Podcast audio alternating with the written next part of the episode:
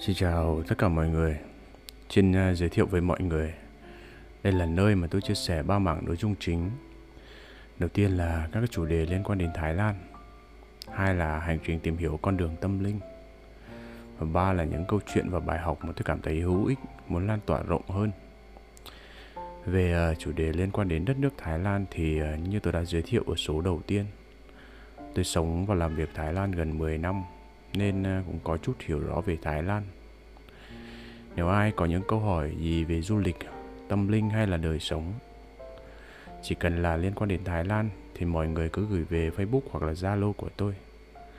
Tôi sẽ thu xếp ra bài để chia sẻ với mọi người.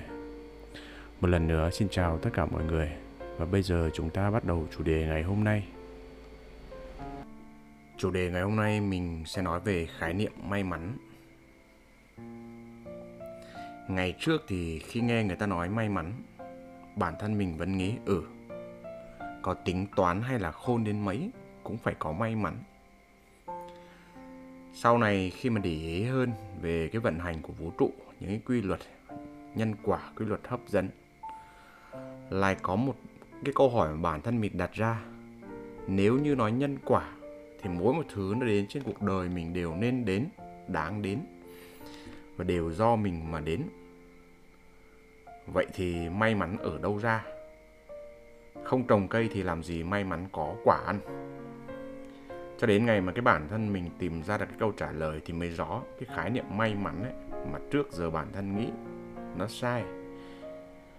Cái sự sai này ấy, nó thật đáng sợ với nhiều người. Nó làm lệch chuẩn và ảnh hưởng đến nhiều đời. Dùng khái niệm may mắn kiểu như thế vô tình là cái cớ để mỗi người đổ lỗi và không có nghị lực phấn đấu tiếp theo. Họ sẽ nghĩ là đã cố gắng lắm rồi, chỉ là may mắn chưa tới thôi. Một điều nữa là khi họ nhìn thấy ai hơn mình ấy, họ lại bảo là người kia may mắn hơn thôi. Cái vấn đề này đáng chú ý nhất mà người ta hay quên đi, đó là đến cuối cùng ấy, không có một điều tốt đẹp nào được gây dựng nên và bền bỉ từ những cái điều xấu hay là tính cách xấu. Có chăng thì chỉ khoảng thời gian ngắn. Ví dụ, họ rất giỏi, họ sử dụng nhiều cái kỹ năng, đôi khi là mưu mẹo lừa dối, và rồi họ ký được hợp đồng, thu được số tiền lớn.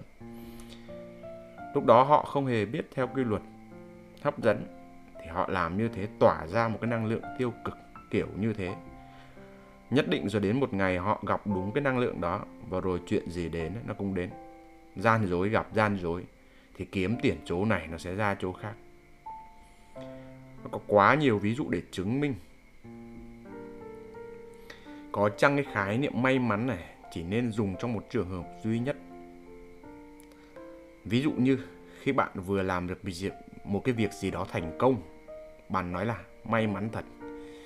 Chỉ là để bản thân mình không kiêu ngạo, không ngạo mạn thôi. Còn nếu như mà dùng khái niệm may mắn theo kiểu là người đó may mắn thôi, thì nó ra một cái ích kỷ, và cái đấy một cái tác hại rất lớn. Cái này nó là một góc nhìn ngắn, nhưng theo quan điểm cá nhân của mình, chỉ dùng khái niệm may mắn với bản thân mình, để bản thân không kiêu ngạo, không ngạo mạn. Mình đã từng nghe một cái vị nói một câu rất hay: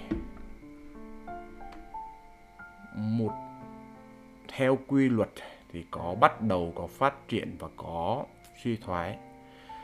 Thì muốn cái công ty của mình phát triển hơn thì không bao giờ được cho phép là mình đã lên đỉnh. Tại vì khi mà mình cho mà mình lên đỉnh rồi thì không còn đi tiếp được nữa, sẽ phải xuống thôi. Vị đấy nói là ví dụ công ty có 100 tỷ rồi thì sẽ xem như là mình chưa là gì, đang là hạt cát rất nhỏ. Và có những công ty đến cả 1.000 tỷ thì lúc đấy mình sẽ phát triển được hơn nữa, còn đi tiếp được nữa.